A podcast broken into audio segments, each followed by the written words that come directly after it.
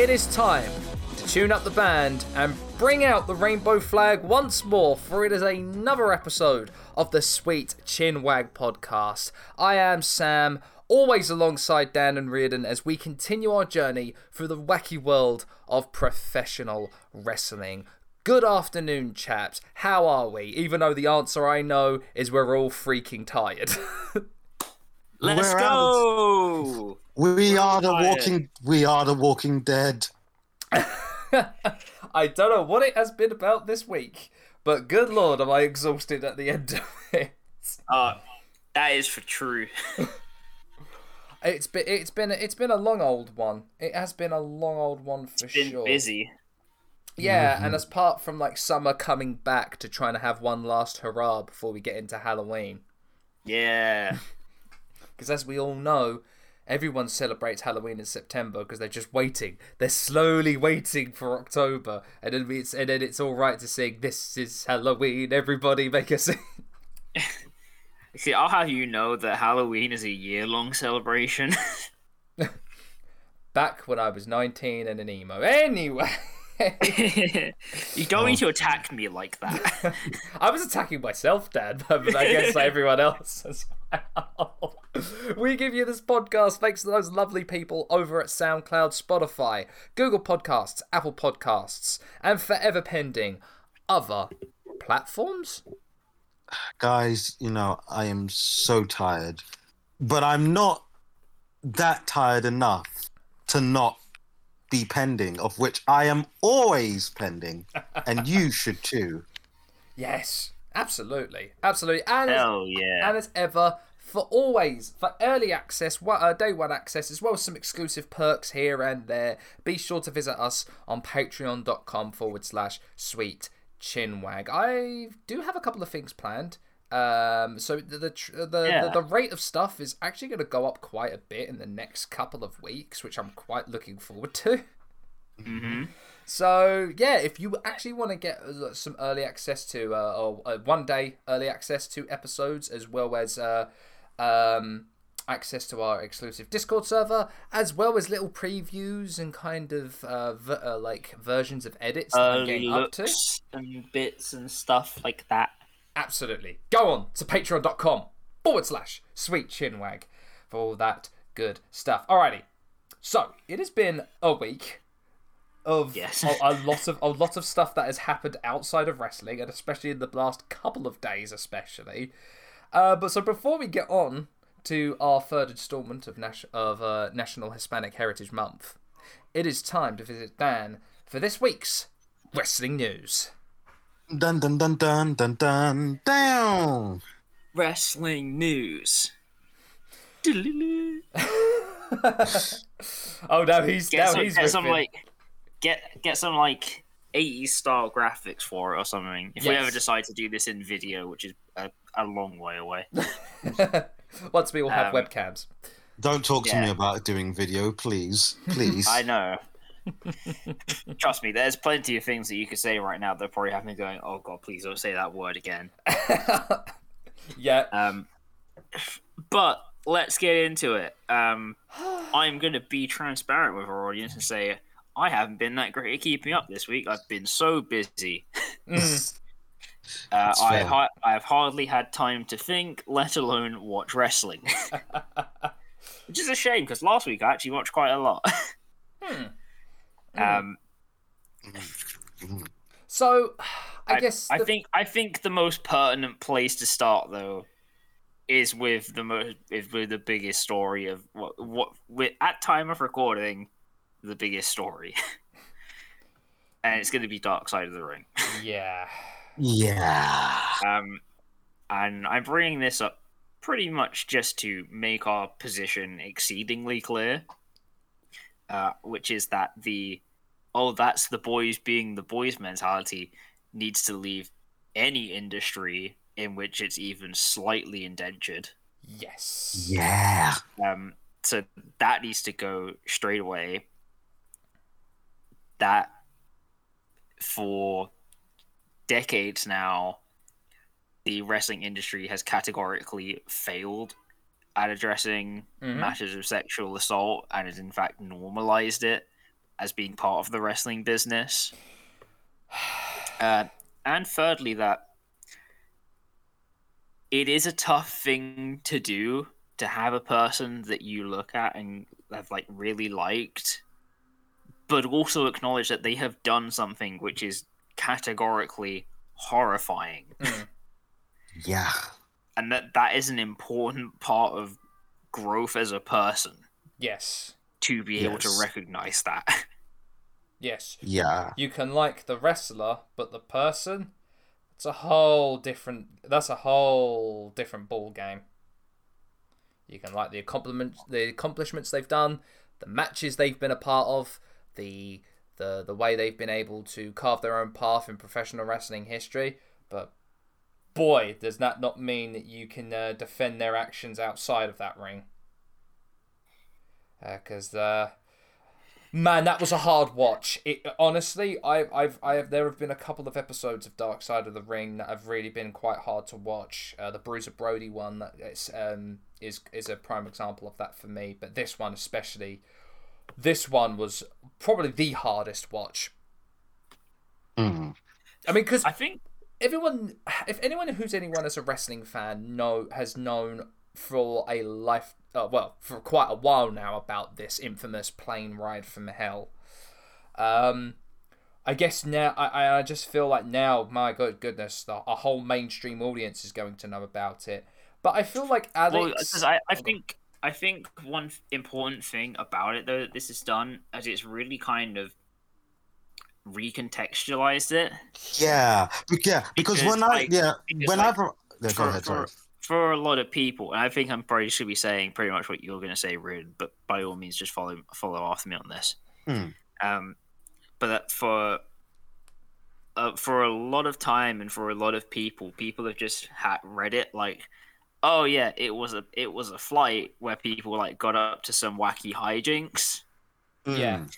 and so like the story that was talking about Dark Side of the Ring about Ric Flair fucking f- flashing his robe open to a flight attendant was in a a WWE made cartoon bit like animation of an interview segment That's right. Oh Right. God.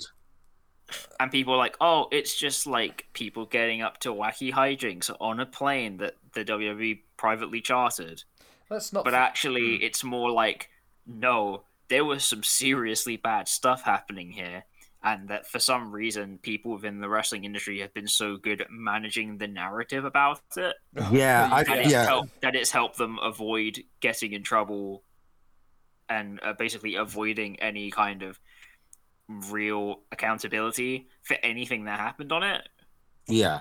Like whenever I'd heard of yeah, when that's basically the same thing. Whenever I'd heard about it, it had not sounded as bad as it actually was. It sounded bad, but in a very for a lack of a better term, innocent like in like this Hmm. was a this was a dumb dumb situation you know more it- than it- actual like no more than actual like basically crimes like Yeah, straight up crimes like th- the way I always heard it before is it was like whenever um like one of my cousins or one of my really good friends was like, "Oh yeah, well you know we were away on rugby tour." And like, Hmm. like yeah, there was stupid stuff that happened, right? But it was just like, oh, someone had like, you know, two people started arguing. There's a little stuff. Someone had a bit too much to drink. You know, this and that. Not straight up, like counts of sexual abuse. People straight up like coming close to seriously harming each other. And and like all of that stuff I- you know to, to be there and say like this is just like a oh it's the boys being the boys. And i'm like no this is these are crimes. Yeah. like just the whole thing of just it, oh it's just wow. It, it- I, I'm still I'm still a little speechless at some of the things certain people during that said. Um, and boy did they really put their foot in their mouths a lot of them did in that um, well Yeah. there was a certain one in particular uh, as well uh, being a Richard, a right Richard head for some of the crap he said. Um, Yep. I just I couldn't believe it. I, I genuinely couldn't believe it. At the same time I could because every if anything everyone everyone who's anyone in the business has said this stuff and anything and now it's just now fully almost fully confirmed and contextualized and contextualized. Yeah. Uh, I think that's the biggest thing about it is that it actually like no no we're getting like the full context of all this, Yeah. which makes it a thousand times worse. Oh yeah. Wow. And I think this was 2002 as well. I, I believe know. it was 2002. Um, Yeah, 2002. and like the way they end it is like oh like pretty much after that when it became to WWE you know the guys in the back they they learned their lesson and uh, everything was uh, it was different backstage after that um, I'll, re- I'll recruit what I said on my Twitter. So this was the good old days Undertaker was talking about. Fuck that. I'd rather have the guys play video games and be nerds. Thank you very much. Yeah, yeah. I would much rather, much rather the locker room culture Like- of we're gonna play video games. like uh, we already know the Undertaker's on pack, right? So we, yeah. we know we know he's just he's just he's like oh the locker rooms are different now. People are playing video games, whatever. It's like okay, cool, whatever. If you're gonna say that, just like you're just talking. But this this is the kind of thing that this gets you. Yeah. Espe- especially i mean i think also one part of it that i feel like it really needs to be discussed and i don't think i'm the person that's qualified to say this i think the unique nature of wrestling enables it Yeah. like because it's such an inherently or it was such an inherently secretive industry Mm. that like when it comes to like protecting i'm using the phrase trade secrets here which is actually a legal term i'm not using it in the correct legal context Mm. um like because you have to be so protective of about the information Mm. that like stuff like this is kind of able to be put to the side and you know sold off as this like haha look these guys were doing some weird funny stuff on a plane um don't question it rather than actually the scale and severity of what we're talking about here Yeah. Yeah, I tell you, all credit um, to the flight attendant who agreed to be on the show. Uh, that that that that takes a lot of um, that takes an iron will to come on and uh, and recount those um, those horrible I memories. yeah, I believe also as well there was a second flight attendant, but she declined to make an appearance. Yeah. owing to the nature of going through that experience. Yeah, and can't say that I blame her. All I'll say is this, right? Ric Flair is going to have an incredibly rough couple of weeks because the next episode yeah. is going to be about Chris Kanyon, and I can Oh, yeah. guarantee you there is going to be there is going to be more shit said about Ric Flair in that episode as well. Oh yeah, Uh, Oh. especially the Howard Stern episode. If no one's ever seen that Howard Stern episode of Yeah. which Chris Kanyon was in, Ric Flair was an absolute. I'm going to say he was an absolute dickhead to Chris Kanyon on that. I mean, Howard Stern for a little bit as well for enabling that to happen. What happened? oh yeah. Um, I mean, yeah. there's there's a litany of issues around Howard Stern. yeah. but no, um, I, I, I think that that one's going to be. I don't. I, again, if this was this was a hard watch, and I don't know if I'm going to be able to watch the Chris Kanyon oh, episode I as don't know well. if I'm gonna be able to. Oh, the Chris Kanyon episode is gonna suck for me for a multitude of it's reasons. gonna like the entire episode is just gonna be pain. Yeah. God damn. Yeah. Um but gosh, yeah, this this is tough and I'll be honest, fair play to Impact for for for making no, you know, doing making a decision quite fast actually. Yeah. Um quite fast and definitely suspending that certain person, uh Mr. Tommy Dreamer. Uh indefinitely, I believe. Uh, yeah, yeah. Uh, and uh, I believe some of the people that uh, that were behind Ric Flair. I think there was a documentary that was about to come out of Ric Flair that has been pulled. Um, episodes of story time that you were talking about, Dan, have been pulled from the network, and the Car Shield uh, commercials have been stopped as well. Uh, uh, been well, the the official term for and from the press release Car Shield made was paused, and they're going to be phased out very quickly. Yeah, I mean, this is me. This is me saying this. So I was like, actually, I just, I just clocked something that I could, I could say, but honestly, it's not a joke, so I won't say it. fair enough. Fair enough, my man. Talk about something sort of kind of good. Um, NXT 2.0 was, I want to say okay, but it smells like the stench of Bruce Pritchard and Kevin Dunn was wafting through it quite a bit. Yeah. there was like I think we I think we shouldn't be uh, afraid of that fact. They they were very much. I mean, we should say this edition of NXT 2.0 was being run by Bruce Pritchard. Uh, yes, uh, and I believe on on Vince's behalf, as he wasn't there because he is with Triple H at the yeah. current moment in time. Uh, you could tell it was kind of run by Bruce Pritchard because there was a certain there was a lack of women's wrestlers. Again, something about Bruce Pritchard, and he doesn't like women's wrestling, does he? I mean, there there there was that. There was the uh, those those lovely camera cuts I've grown to to know and love.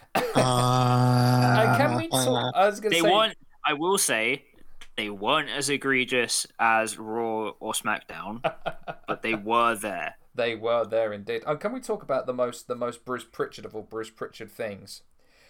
Why did you not call the son of Rick Steiner Rex Steiner? I, I so I said this right. Unless Scott Steiner's taking them to court about use of the name, he shouldn't be called anything else. I'm sorry. You have Rex Steiner, who is literally the embodiment and fusion of Scott and Rick Steiner, with the name Rex Steiner. That is literally the most wrestling name ever. I love the fact he came out in the like the classic like paint splattered singlet, the Scott Steiner goatee, the attitude of his father Rick. They even on commentary they called him a dog faced gremlin, and they called him Bron Breakker. Rid, and they called him Bron Breakker with two K's. Unbelievable. You had Rex Steiner there. It was set.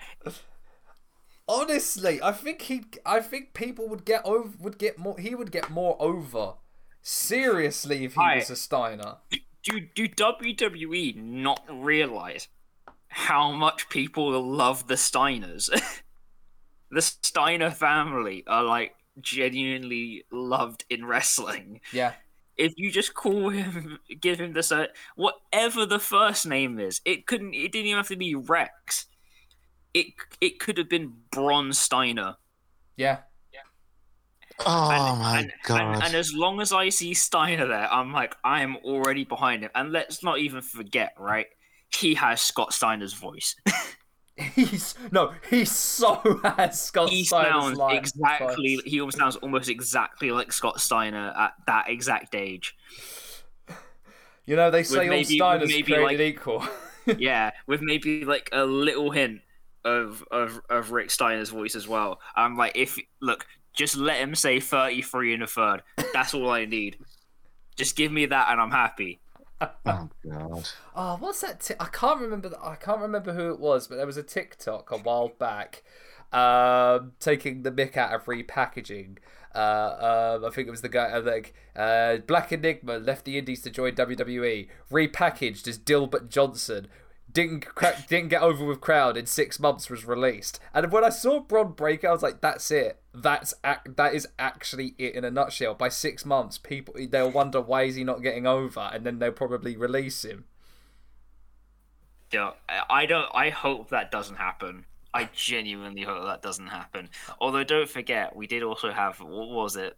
Uh, Von Wagner. Von, Von Wagner, Wagner, yes. Um, yeah, him replacing replacing Kyle O'Reilly in the not even the main event for the NXT Championship, because uh, you know Uh, you Yeah. know, every every if if you have a wedding, you know that's got to be the main event. And by George, I quite enjoyed the wedding segment. I'm not gonna lie. Okay, but but consider the following though, right? They already knew how stupid the entire storyline was, and they ran with it. You know, like you should do, because yes. I don't know who needs to hear this, but not every wrestling storyline needs to be serious. And when you're having when you're having a wedding between someone who also at some point was kidnapped by the person that they're getting married to, yes, that was part of the storyline. Good old Stockholm syndrome. And like the thing I loved about this so much was that the entire storyline basically built up to the point of will Dexter Lumis say words? And the pop And he got when he said, "I do." and and and that's what I mean. It's like you can have a good storyline that doesn't revolve around a title or anything like that. You just need to give it the correct thing to work up to. Also, we all now know that Dexter Lumis always keeps a hatchet by his person. Yeah, he had an axe in his suit. In his I suit, mean, which, which, to be fair, for him, I think is appropriate. Just- sometimes you just need an axe, innit? exactly, Yeah. exactly for no other reason than just It's just you one of them ones. It's exactly, exactly. Especially for a man who just doesn't blink and has a thousand yard stare. Of course, he needs a hatchet. Oh, I can't lie though, his suit jacket was kind of fire though. Actually, yeah, I can't lie about that. No, that was good. I like the the, the, was the- I like the the little touch of the groomsman wearing Dexter Lumis's ring gear. Oh, having the gloves on. yes. Ah, Uh. that, to be fair, that, that that was good. Uh, but uh, but yeah, uh, NXT 2.0. Uh, overall, the look of it, I I'm still to be won over by it. I think having the the uh the uh performance center lit up like a Christmas tree, I just think makes it feel a lot smaller than they want it to look. In a sense, it looks more like Yeah. a like a Saturday night well, not a Saturday morning kids show, you know, kind of like you know the old school Ant and Dec Saturday morning shows, or Dick and Dom in da Bungalow. That's what it felt to me. Now, now we're talking. That is what it felt like to me. Or you know, you could say, you know, what everyone's been saying. The uh, it looks like Art Attack. it, I mean, it does. Really does.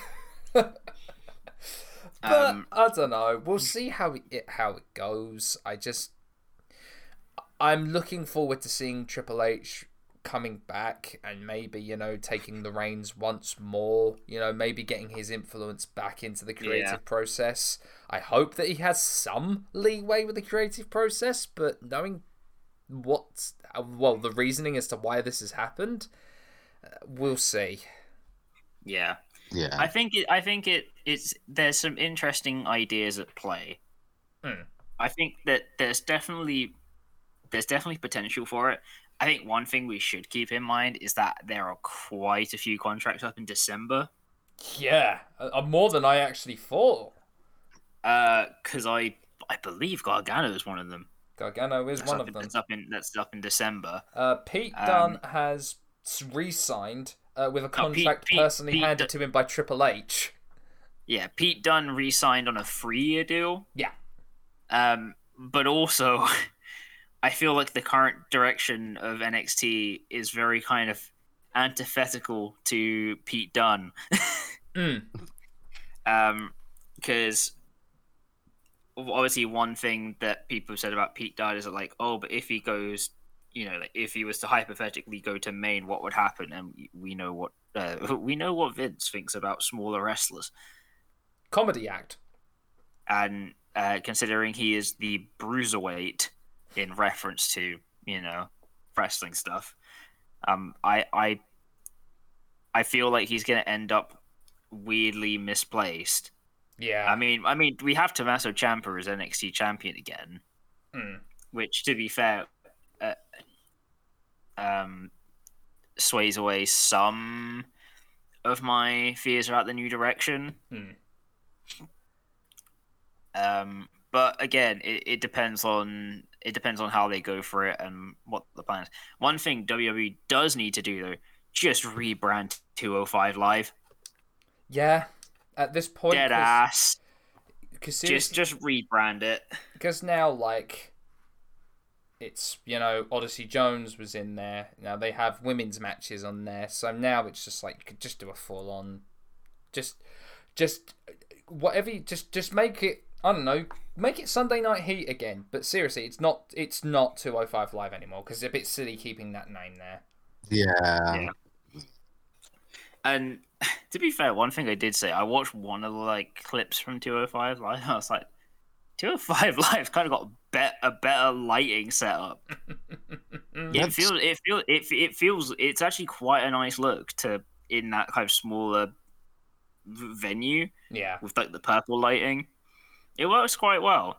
Um, the only thing I have to say otherwise about it though is I do like the the practice of have, having a masked wrestler and then just giving just giving them a normal name. yeah. Sometimes, yeah, yeah. Like sometimes the guy just wants to wear a mask. It's Not doesn't, doesn't make a literally, big they, they, have, out they have this woman in there called uh, Valentina Feroz. Feroz. Yeah. I don't speak Spanish.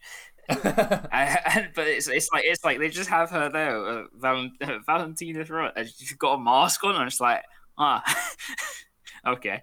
I didn't think this. I didn't think this through correctly. I'm using my real name, even though I'm trying to conceal my identity. Yeah. it's it it's an interesting one. I, I um. Nah, I won't say it. I won't say it. I'll I tell you. prefer not to speak. I'll end on something good. Uh, Dynamite and Rampage uh, were quite good shows, uh, as usual. A great match between Miro and Fuego del Sol on Rampage last night. Um, hitting a sick double axe handle onto Fuego, which popped Connor from Wrestling with Fiction, as it should. I mean, look, the double axe handle is uh, deserves its own place in the Hall of Fame. Uh, and I'm looking forward to the, the eventual match between CM Punk and Hook.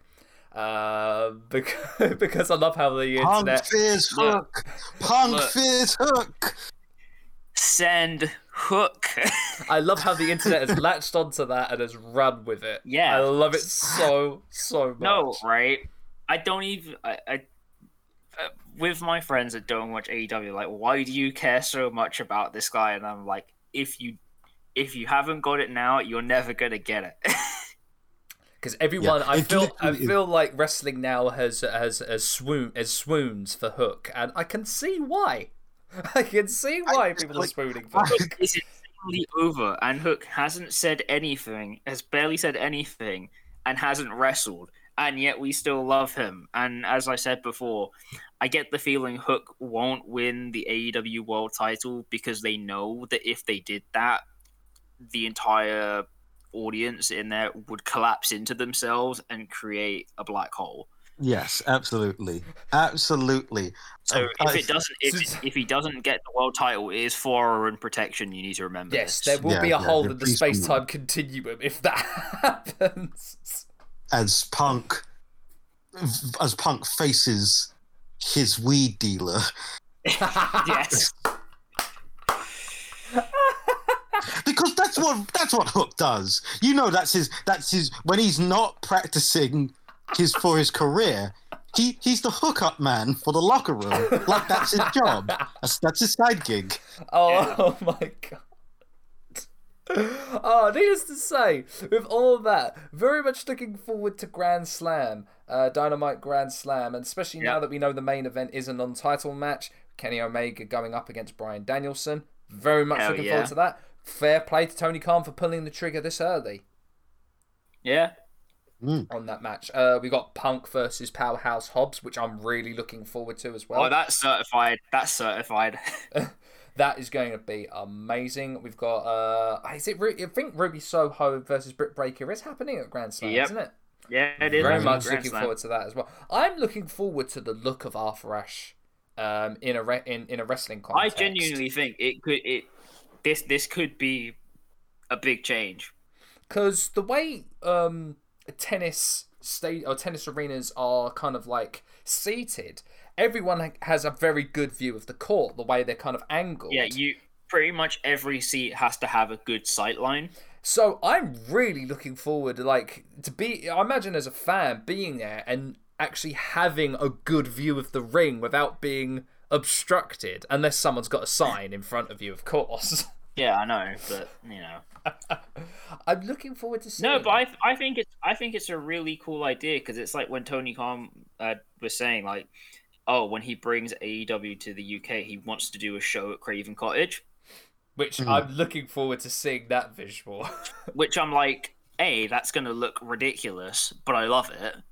But b, I'm like, actually though, it's like like sports arenas in terms of like a football stadium or like uh, a tennis arena is actually a really really cool idea. Yeah. AEW will be the first, I guarantee, the first wrestling company to place a show at Centre Court in Wimbledon. I was I was just I- about to say, could you AEW all out on centre court in Wimbledon? yes. legitimately, legitimately, you would be able to hear the pop from the entirety of London if Yes. they did oh, that. oh yeah, like oh if if if if they someone whacks someone with a tennis racket the the pop would be able to hear in the vacuum of space they should call that one uh, uh, AEW Dynamite Strawberries and Cream instead of Grand Slam. yes, absolutely. Oh, i mean they could you mean you still could call it the grand slam honestly true, true. But I'm guessing with that, uh, is there anything else in the news that we haven't touched upon, or is that pretty much it? Uh, oh I there's mean, one thing one thing one thing one Yeah. thing Oh yes, Yes, there is. There is one thing. Paige. Yes, Oh, I was gonna say Big E, but Big E as well as as well. big e congratulations big e you deserve it god we are gonna we are gonna get big meaty men slapping meat. I'm so and it's fucking happy for that. that it's gonna be it's gonna be fantastic. I I fear because I remember Kofi, and I will always fear. I know. You share the fears of m- Everyone. most black wrestling fans. However, however, I will I will hope. I will hope. Yes. But yeah, Paige is uh, the the the Paige teasing something, and if it is a return, gosh, I would be so freaky. I would be as happy as when Daniel Bryan announced his return uh, Yeah. to the ring. Um, I know Yeah, do you so reckon many. she managed to get some of those stem cells that Christian was using? I mean, I mean, frankly, I was gonna say Edge, but I mean, either or, frankly. Maybe both. Maybe Okay. both. Just, just go, just go full at it. oh, I'd be so happy if that if, Li- if it is a no, return. I genuinely would be. Yeah. literally i know so many people who would be just destroying my phone with messages if Paige comes back now there you go. There's one way to write a sequel to Fighting with My Family. Yeah. So yeah, I'm guessing with that, then we are done with the news. Uh, pretty much, yeah. Beautiful We stuff. Alrighty, so recommendation corner. I've got one. Dan has one. I believe you Yep. might have one as well, Riordan. I do not so i will leave you guys to it Ah, awesome. All right, everybody, check out Fighting Back 2021, which happened last night on New Legacies channel. I watched a few hours of it, laughing my head off as ever. And some of the people they had on there, they had Tyler Breeze, they had well, Evil Uno, uh, or as always, Evil Uno's Uno. there. They had Tyler Breeze, they had Adam Cole for a little bit, they had Austin there for a little bit, Austin Creed, and uh, as well. Uh, the big dog Dakota Kai as well. so much fun, so so much fun. I highly recommend everyone to watch the VOD or when it eventually comes out, the highlights Yeah. video that Beefy will make it look like a million being, like, bucks. ten hours long. But Exactly. It doesn't matter. It doesn't matter. Doesn't matter at all. So yeah, check out Fight Back 2021. Dan, Hell yeah. Uh, my recommendation for a recommendation corner is uh, a really really cool band called Spiritbox. Um, Sam will have heard me bang on about them Yes. for hours on end. Um, they're really really cool. Um, they've been putting out absolute banger singles. And they just released their first full length album. Um, so please go listen to them and go and support female fronted metal. abso freaking lutely. Uh, but with that, it's time to move on to this week's episode, the wonderful world of Exoticos. Yes, we teased it back during Pride Month, and I had to really go and sit down and try and, and delve through a lot of stuff. And uh, unfortunately, there wasn't a lot on the Exoticos, but what I did dig up, I digged up just a little bit of, of it. So, with that, it is time. Gentlemen, are you ready to explore the Rainbow Road and the and the world of Exoticos? No, but we're doing it anyway. You Fair you say enough. you say you saying that just had me just like twigged in my head went walking the rainbow road. Walking the rainbow. The rainbow. All day, every day, baby. yeah. So, Exoticos. According to the to the Wikipedia page, in Lucha Libre, an Exotico is a luchador fighting slash performing in drag. The Exotico's movement vocabulary is campy, often silly, and seldom dignified. Exoticos are male wrestlers who appropriate feminine aspects in their wrestling persona, personas or gimmicks through feminine costumes. For example, contesting the dramatic representation of machismo and successfully unmanning their opponents in the ring, whilst also rejecting the outward signs of manhood. Though exoticos may not necessarily be gay, they often are, and their sexual ambiguity is undeniable.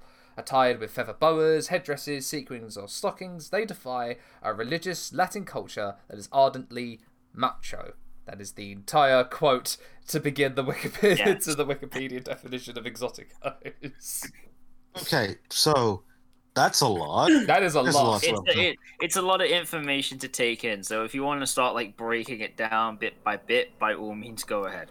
Absolutely. So, where did they start? Exoticos were first seen around the 1940s in Lucha Libre.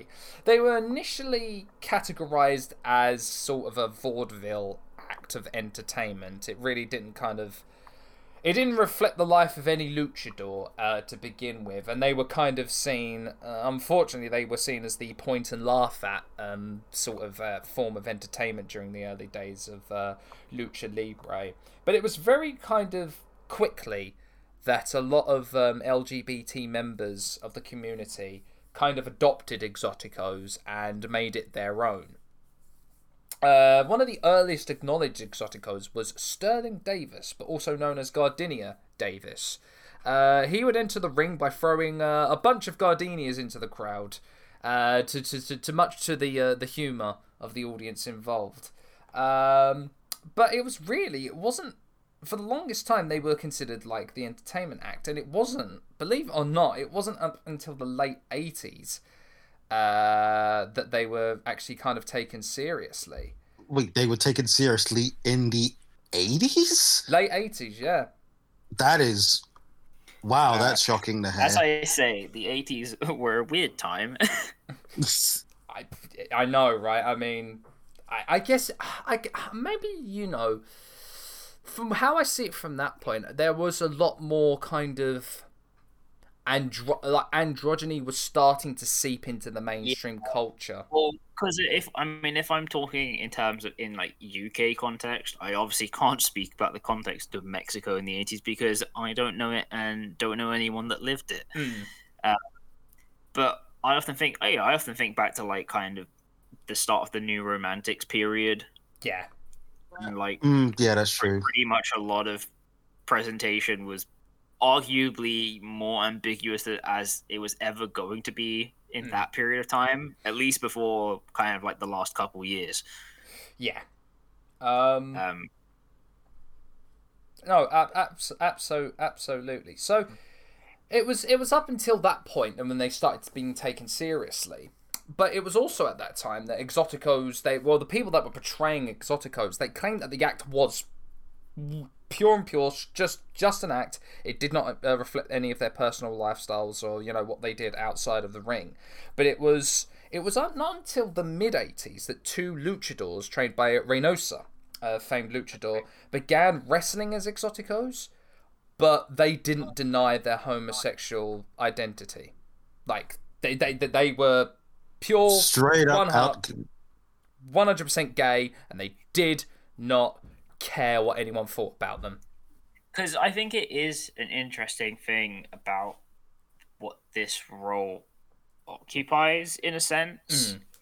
in that you know if you were a you know, I, I feel I again I still feel a lot of trouble talking about stuff like this and LGBT issues because I'm still a relatively new member of the community. But Mm. kind of the role it would play in that, like for example, if you were a closeted gay man to have an you know an avenue of expression, Mm. even if it was done under this guise of it's just performance. hmm I get the feeling that actually probably would be quite empowering, especially in a very kind of masculine focused or or you know, macho focused environment that a wrestling is, but b there is a uh, is a tendency in a lot of Latin culture. Absolutely, Mm. uh, and in particular Lucha Libre uh, uh, as well. Um, so, getting to this, I want to chat with you two uh, from my uh, from my research and going through kind of some of the archives uh, of Exoticos. Talk about some, just some, a little t- uh, taste of some of the most famous and most iconic Exoticos. And what better way to start than with adorable Ruby? Born in 1943 on New Year's Eve, he was the very kind of one of the pioneers of the Exotico wrestling style and one of the most successful as well. He uh, taking a lot of influence by the character of uh, Dizzy Gardenia, uh, one of the very first successful exoticos, uh, exoticos in lucha libre. He was he he mixed the lucha libre style with with with a more flamboyance to him. So he would uh, he would mix cross dressing with wrestling as a to create a type of character that was. I, I guess you could say he's the Mexican Gorgeous George. Is the is the closest that I could actually you know Okay. make a comparison to. But the re- the, like the reason I bring up Ruby is he became uh, Mexican national cruiserweight champion, middleweight champion, and the NWA light heavyweight champion. Um, but he was it was never revealed personally whether he was you know whether he was gay or not. It was something kind of like a very like a uh, the mask kind of thing where they kept their personal lives very private f- from the world. But um, from all intents and purposes, from every, what everyone knew, he was a very kind of like very flamboyant character and kind of very much doubled down on that. And was and was, as you can see, very successful with that, especially in EMLL. Uh, Next person I want to bring up is where did I have listed? ah, yes, uh, Maximo. Yeah. Maximo, what an absolute legend! And if you ever type, if you ever type Exotico into Google search, nine times out of ten, the image that pops up the most is the image of Maximo. Uh, currently, I believe, still wrestling in CMLL. Uh, I believe so. I believe he's about forty now. 40, yeah, and this guy has been here, there, and everywhere. Funnily enough, uh, made an appearance very recently, again in Impact Wrestling back in 2018. Uh, having a Wow. match, uh, if you could find it, had an amazing comedy match against Grado. Now, go on. so, you'll love how this. So, uh, during Impact's tour of Mexico, Yeah. uh, in Mexico City. Grado was part paired up with Maximo in probably one of the funniest like comedy matches I've seen Grado have. And the ending to this match was brilliant. So he defeats uh, Maximo defeats Grado with a schoolboy roll up after having momentarily stunned the latter with a kiss. Grado as- as never much- change. Never change, Grado. After Ah, the match, Grado. though, Grado kissed Maximo and left the ring. So there you go. As one absolutely should. and you know, like, uh, I, don't, I like obviously we talk about that as well, but um, it is well, it is also fair saying that um, uh, Maximo has also been uh, CMLL champion. yeah. Crazy, So- isn't it? Crazy. goodness. um, actually, no. It was up until actually this year, up until July, that Maximo was actually wrestling in Triple A. He had wrestled for, Ah. he had wrestled at CMLL all the way till 2017. Had a little stopgap at the Crash promotion, and then ended up making sporadic appearances, uh, a little one in Impact, and then making appearances in Triple A up until July, uh, announcing his departure from Triple A in July, because he was announcing a certain person's event that I will not speak the name of because I don't particularly Yes. like certain wrestler, that certain wrestler, certain Mexican wrestler involved. Mm. Um, so uh, Maximo is your quintessential. If you ask me, is the quintessential exotico in the way he looks. Dresses very bright neon colors, dyes his hair pink, is very you know, it very leans into the comedy style of wrestling more than anything. But uh, he has some wrestling chops to him. Like he can go, and he is part. If, if I remember, he is part of the Alvarado wrestling family as well. So that yeah. that is a big old family of wrestlers as well. Um, That's you got people in there like um. Well, my favorite one is obviously the fact that he's related to Psycho Clown, but that's a separate thing entirely. yes. Wait, hold on. What? oh, there's a wrestler in Mexico called Psycho Clown. Um, his gimmick is basically he's a psycho clown, uh, kind of like um, you know the character from Twisted Metal. Yes. but it's just a guy. It's it's Sweet Tooth. Yes. In a way, pretty yes. much. My God. Um, but um, I believe it's. Here's me trying to remember Spanish. it's um. Bra- Brazo de Oro as Brazo, well. ah, that de Oro. Yes. Yep. I, I think. Yes, he is. Which is again, Yeah.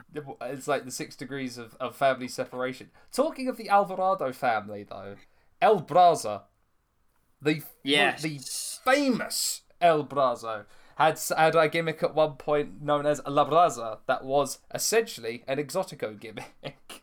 now, if anyone doesn't know of of of El Brazo, he had he worked mainly in a tag team with his brothers Brazo de Oro and Brazo de Plata, uh, the gold arm or and silver arm. Los Brazos uh, were Yes, honestly Yes. I Joseph recently brought them up in his 1991 uh, video, and I, I I was curious to watch some of their matches. Man, they are good, and they work such like such a wide variety of styles as well. It- It's like those brothers were so freaking good, and they wrestled quite a lot, not only in Mexico, but they uh, also wrestled in Los Angeles uh, for NWA Hollywood Wrestling. But they were they were known as like the one of the absolute best trios tag teams. Uh, but there was a little short period of time where El Brazo uh, wrestled as La Braza uh, and was a straight up exotico gimmick, and that was in 2011. So this was like as he Oh, was wow. winding his career down. So he was 50 at this time and aligned himself with Pim, uh, Pimpinela Escarlata, and of course, well, the most famous one that we will be talking about at the end of this, Cassandro. but before we get to Cassandro, talk about two people that fully have embraced uh, exotico, uh, the exotico gimmick, uh, but they're not Mexican uh, luchadors, but people that have been make uh, been made famous in America. First person I want to bring up, Rico Constantino. Now we have mentioned Rico a couple Yeah, of times here. we have. before, We have. and uh, oh Let's- man, let's let's just let's just be here and say that Rico's involvement in WWE is, is incredibly and highly problematic. yes, Yes. just a wee bit. The whole Billy Like- Chuck thing. Ah. Oh God in heaven. Um, and then after that, he did have a good run with Charlie Haas in the tag division. he did, he did. Uh, and after that, did you know? I I just when I was reading up on, on Rico a little bit more, not only did he, after he retired, become a member of the Las Vegas Police Department, Okay. but he was Alright. also he was also a contestant on American Gladiators and was the champion of the 1990-91 season of American Gladiators. What is it with wrestling and having weird connections to American gladiators? Did you also know that Rico was a contestant on Fort Boyard? now, You're gonna have I'm to explain need this. I'm gonna need some evidence for this. Right, I think there is a video on YouTube of Rico being on Fort Boyard. But if anyone doesn't know what uh, Fort Yeah, I was gonna Boyard say, should we uh, should we explain to the, the non-British listeners or the British listeners that are under a certain age or don't happen to have um. Like close relatives that would be roughly analogous to the age that you would need to be for Fort Boyard. So- so I- I'd say both. So Fort Yeah. Boyard was an interesting kind of like game show where it mixed. Would you say kind of gladiators with the crystal maze, where there was a, like a physical puzzle challenges in order to win clues for the final, uh, for the final kind of um, for the final part where you'd have to guess a word in order to win a fortune of like cash prize to give to charity. yeah. Um, so, the Fort Boyard took place in a disused prison island just off the shore of Jersey, but more kind of closer to France. yeah. So it was. I'm not getting in, I'm not getting into the legal jurisdiction of the Channel Islands. exactly. No one wants to hear that, especially on a wrestling podcast. exactly. And so it was a it was a unique setting, that's for sure. Um, Oh yeah, I mean that's that's true. But I'll was that. But all I'll say is this: Fort Boyard is an incredibly early 2000s game show, like without question. Yeah. So it surprised the hell out of me that Rico, of all people, was on this. But I say that Doug Williams was on Fort Boyard at one point. Yeah, so, but he's British. so makes. So I, I I'm happy to acknowledge that fact. I'm like, yeah, it's weird, but you know what? I get it. So yeah, that is Fort Boyard in a nutshell. Rico was once on it. Um, yes, the other person I definitely want to talk about, who's currently wrestling, I believe is actually injured at the moment, is um is Sunny Kiss, currently signed to AEW. I've re- always liked Sunny Kiss. Not only because like they, you know, incorporate a lot of kind of like the dart like the dance background that they have, but it's also just being one of the very first gender fluid wrestlers on a mainstream wrestling show and just knocking it out of the park if you ask me. Oh, absolutely. I am a big fan of Sunny Kiss for multiple reasons, but no, they are legitimately just so incredible. talk your talk, King. I cannot talk. Listen, listen. I know. I This is- know. Not the podcast for it, but it is. But it, but it needs to be remarked. Oh, what that? Oh my god! and that is all we shall go from there. All I say is this: they're You're doing something. respectfully. regardless of what people think of Sunny Kiss, they're doing something right when they are ranked 164 in the PWIF Top 500 in 2020. Yeah. Indeed. And also soon, and also soon, the QWI 200 will be coming out. So Yes, I'm looking forward to that like immensely. for, for for those that are listening that don't know what the QWI 200 is, it's the list of the well, uh, both in both in kayfabe and outside of kayfabe, uh, list of the 200 best queer wrestlers. And we all know, and we all know Kenny Omega is going to be number one in that as well. So, God, do you think that's Kenny Omega's like final transformation, turning into an exotico? He seems like he could do that. I mean, Look, you could, get ar- you could you could make an argument that in DDT Pro he kind of was. all I'll Hmm. say is that transformation will be complete once he gets to finally close the book on his rivalry with Kota Ibushi. That is true. That is true. What, what, will they finally, finally just make out? I mean, they were Ken- doing it all the time in DDT Pro, so Yeah. like, Kenny, O- it's Kenny Omega versus Kota Ibushi in a in a sixty minute classic for the DDT Iron Man Heavy Metalweight Championship. what's this AEW that I'm talking about? now that's when the forbidden door is blown right off. So, all this talk brings me to quite possibly one of the most well known exoticos in professional wrestling, and indeed in mainstream culture as well Cassandro. wow. So, Cassandro, the most famous of all, grew up in El Paso, Texas, and man, right. Let me just say this, right? The list of co- accomplishments that Cassandro has multiple NWA World Welterweight and light and lightweight championships to his name. He was also, believe it or not, at one point, even though it was not recognized by the promotion, Chikara welterweight champion. That's a very Chikara thing to do. Did have someone have someone as champion and be like, wait, they even work for us? Oh, so believe it or not, I didn't know for a for for, for a little while. In 2009, uh, Cassandro signed a contract with TNA, but was actually released before he ever made his debut, which is a shame because I was like, Yeah. oh, that would have been so cool to see him there. But this dude has such an interesting, interesting history to him. oh yeah. So, At the age of 15, he quit school and began training in lucha libre. He began in around 1998 working under a mask as Mr. Romano. Um, he was actually the character, it says here on Wikipedia, made up by well known luchador Rey Mysterio. So it was an idea of Rey Mysterio Senior. Uh, was uh, was a gladiator themed Rudo. Get it, Mr. Romano? that- Roman, Roman. Oh That god. is So a choice.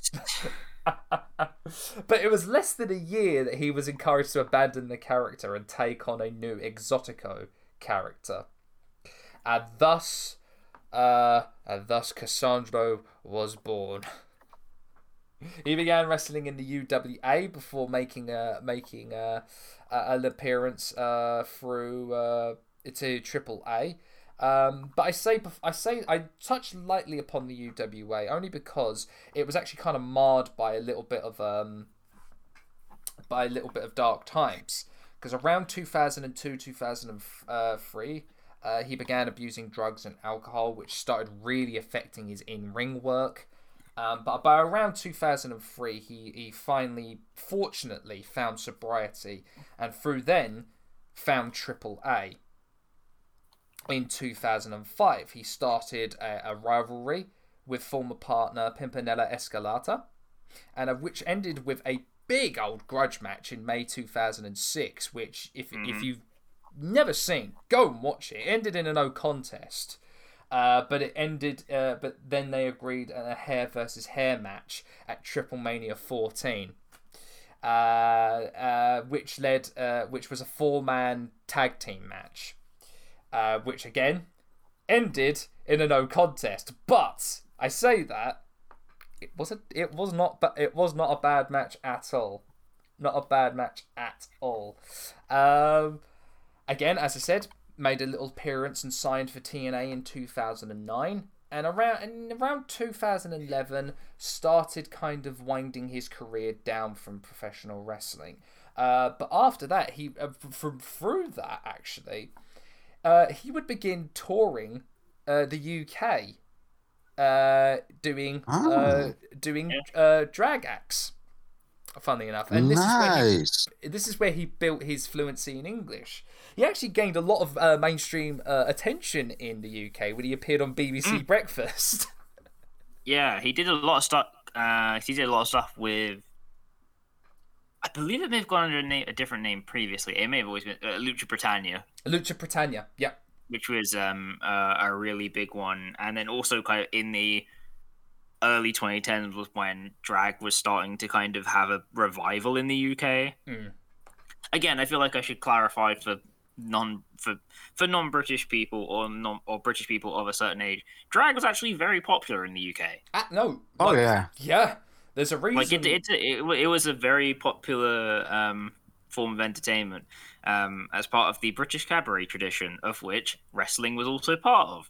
Yes. gosh, uh, That's not that's not to say it was that not to say it was progressive because No, it wasn't. It let, let, let's again. Let's get that up in the air. It Yeah. was nowhere near as progressive as you want to say that, that drag is now. mm. Yeah. I mean, but it was still a very. It was a popular form of entertainment that people actually knew about and engaged with. Absolutely. I mean, gosh, I guess you could say the most famous drag um, act would be Lily Savage, Paul O'Grady Yeah. at that time. Yeah. Um, Um. What was the? Wasn't there another one in like the early '90s, or am I just thinking of Lily Savage?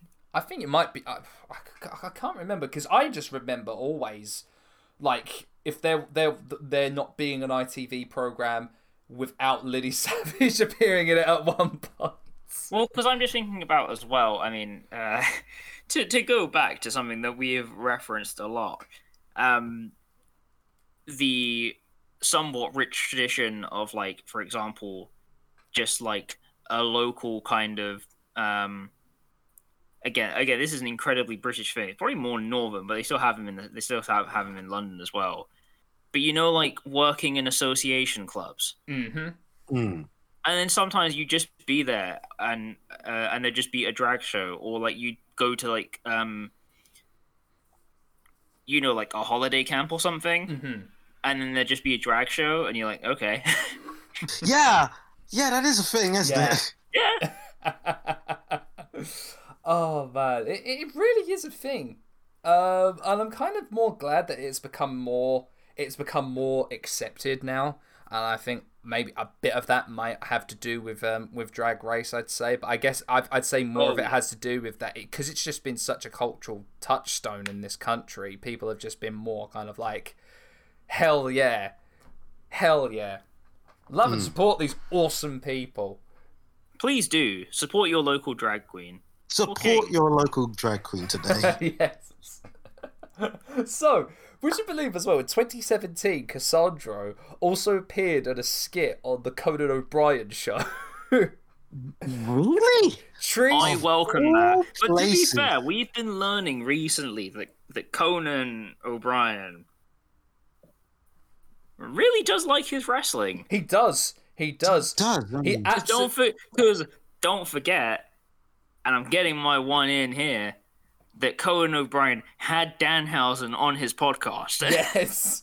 Yes. And now. Admittedly, it was for Dan Has Danhausen to talk about how much he liked Conan O'Brien, But still. but still, The fact that he's now fully aware of Danhausen and knows that he's the reason why Danhausen exists is the world that I've always wanted to live in now. Ever since everything happened, Conan O'Brien now knows Danhausen.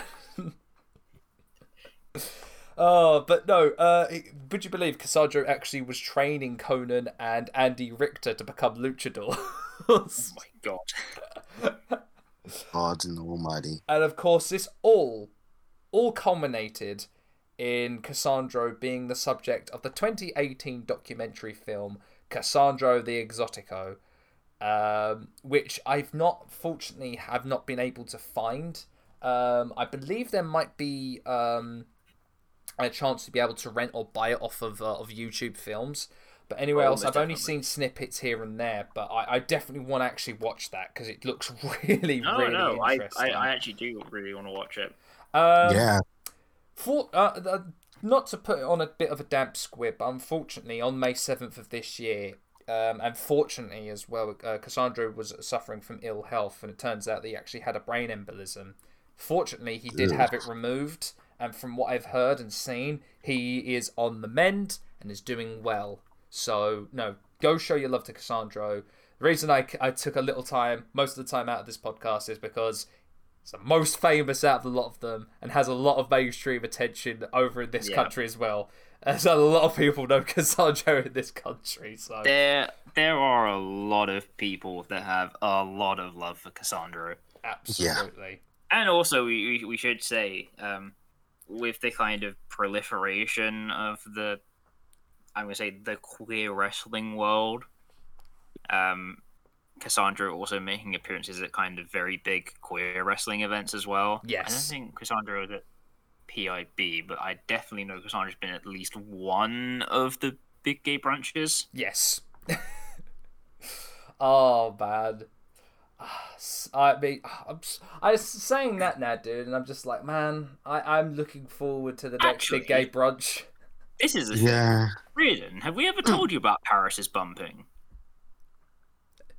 I don't, think, No. I don't think we have, have we? Okay, Thing? a- Oh my after, God, that we're sounds done, after, we're amazing. done, after we're done with this, we'll tell you about Paris's bumping. Yes. Oh hell yeah! Please tell me. So, we we're going to wrap up and talk about the influence of exoticos because I don't think a lot of people realize just how influential the the concept of exoticos and how the LGBT community took that and ran with it and made it become its own thing. Um, because I think it's only now that we're starting to see the concepts of exoticos becoming more prevalent in professional wrestling, especially uh, in in America and the UK. Um, I mean, we talked about it and touched about it a little bit with Pride Month of just how much now we're seeing the LGBT community really making waves in professional wrestling. With, of course, Big Gay Brunch, MV Young doing amazing stuff and keeping on keeping on as, as as they always do. But I feel like it.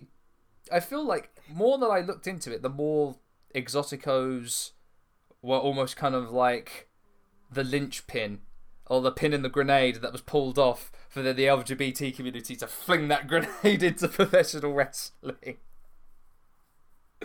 Because the more, I mean, the more I look at it, like, you know, talked about Cassandro. I mean, we also talked about Sonny Kiss and Rico as well. You can't not think, well, these guys, you know, all these guys and girls and the concept of exoticos do owe a lot to the LGBT community. I mean, I mean, a lot of them are just straight up in the LGBT community, but yes, Uh, yes, they do. Uh, at least they're kind of their their presence in professional wrestling, especially I'd say. Mm. I do think it's like it's gotten more sort of more and more where the the exotic from what I've from little research I've done, the exoticos and like a straight up LGBT wrestler, it's becoming more and more just like a blob. like you don't know which one ends and where the other begins It's kind a of thing. it's it's it's it's a it's a big gay blob. There you go. There it is, just a gigantic it- rainbow blob. It is kind of like it does kind of represent, um, almost like this weird kind of like proto queer wrestling thing. yeah, Yeah, Whereas, like, this is where we had to start to get where we are now, mm, in a sense. absolutely. Um,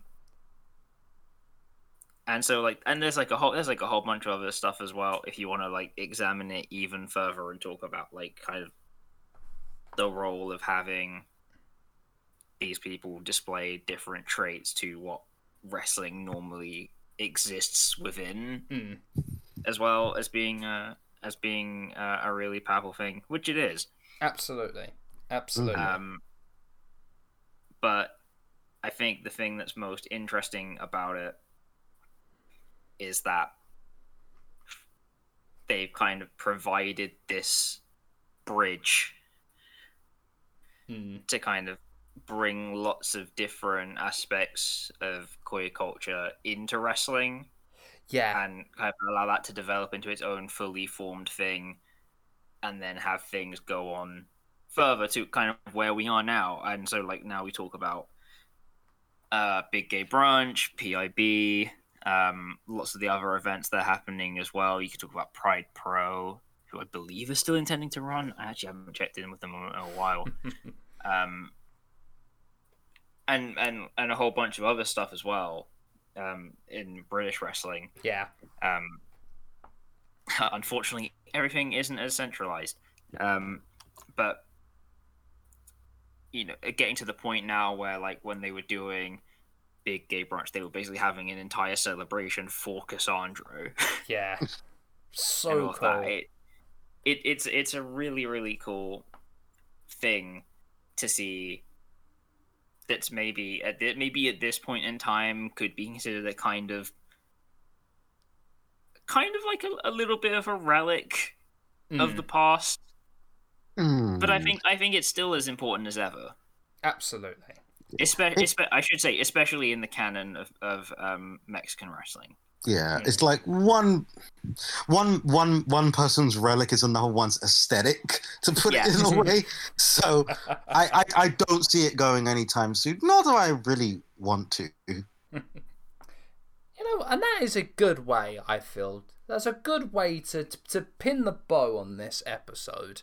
Um, a very, uh, I mean, a very short and sweet one, and I, I do massively apologise to anyone who has who has listened to this and knows the world of Exoticos more than than us three. And if I lightly touched upon any other things, I promise if we ever get the chance to do it, I will look more in depth into these wrestlers because I'm more, so much more interested now into it than I uh, than uh, Hey, if you if you're listening and you have some information, why don't you add us? Yeah, Sweet Chin Wag, absolutely. If you if you are that person that has a whole lot of information, please let us know. Yes, yes, we are not. We are. We do not hesitate having more information or, indeed, being corrected on stuff because Yes, you know. we will happily be told that we don't actually know enough. please tell us that fact. please, please, please do. Alrighty then, chaps. Oh, this is the big one. A big one. To wrap up National Hispanic Heritage Month, we are talking about the most famous luchador, possibly ever. hmm The man, the myth, the legend. Who is that jumping out the sky? It is R.E.Y. Mysterio. Yes. We are concluding with the Rey Mysterio retrospective. It's Ray Ray, baby. Oh, I'm so excited. I am so so excited. I'm You have no genuinely excited with this one um, because not only do I get to talk about his WCW run, I get to talk about his runs in, in Mexico, uh, his excursions to Japan. He blew everyone away, um, and then of course, eventually ending up in WWE in 2002. Heck, you know what? While we're at it, I may never get a chance to. I am going to talk to you guys about one of my personal favorite matches of Rey Mysterio's, which was the triple threat between him, Eddie, and CM Punk in 2002. Hey, let's go. A, Let's that match go. has no right existing. but B, that match bangs anyway. It absolutely does. We're gonna get to it. We are going to get. we are to gonna it. get to it. Uh, but yeah, man, all that remains for me to say is I have been Sam, this has been Dan and Riordan, and you have been listening to the Sweet Chinwag podcast. We will see you, as ever, on the next one. Bye, everybody! Bye. Stan Cassandro, do it now.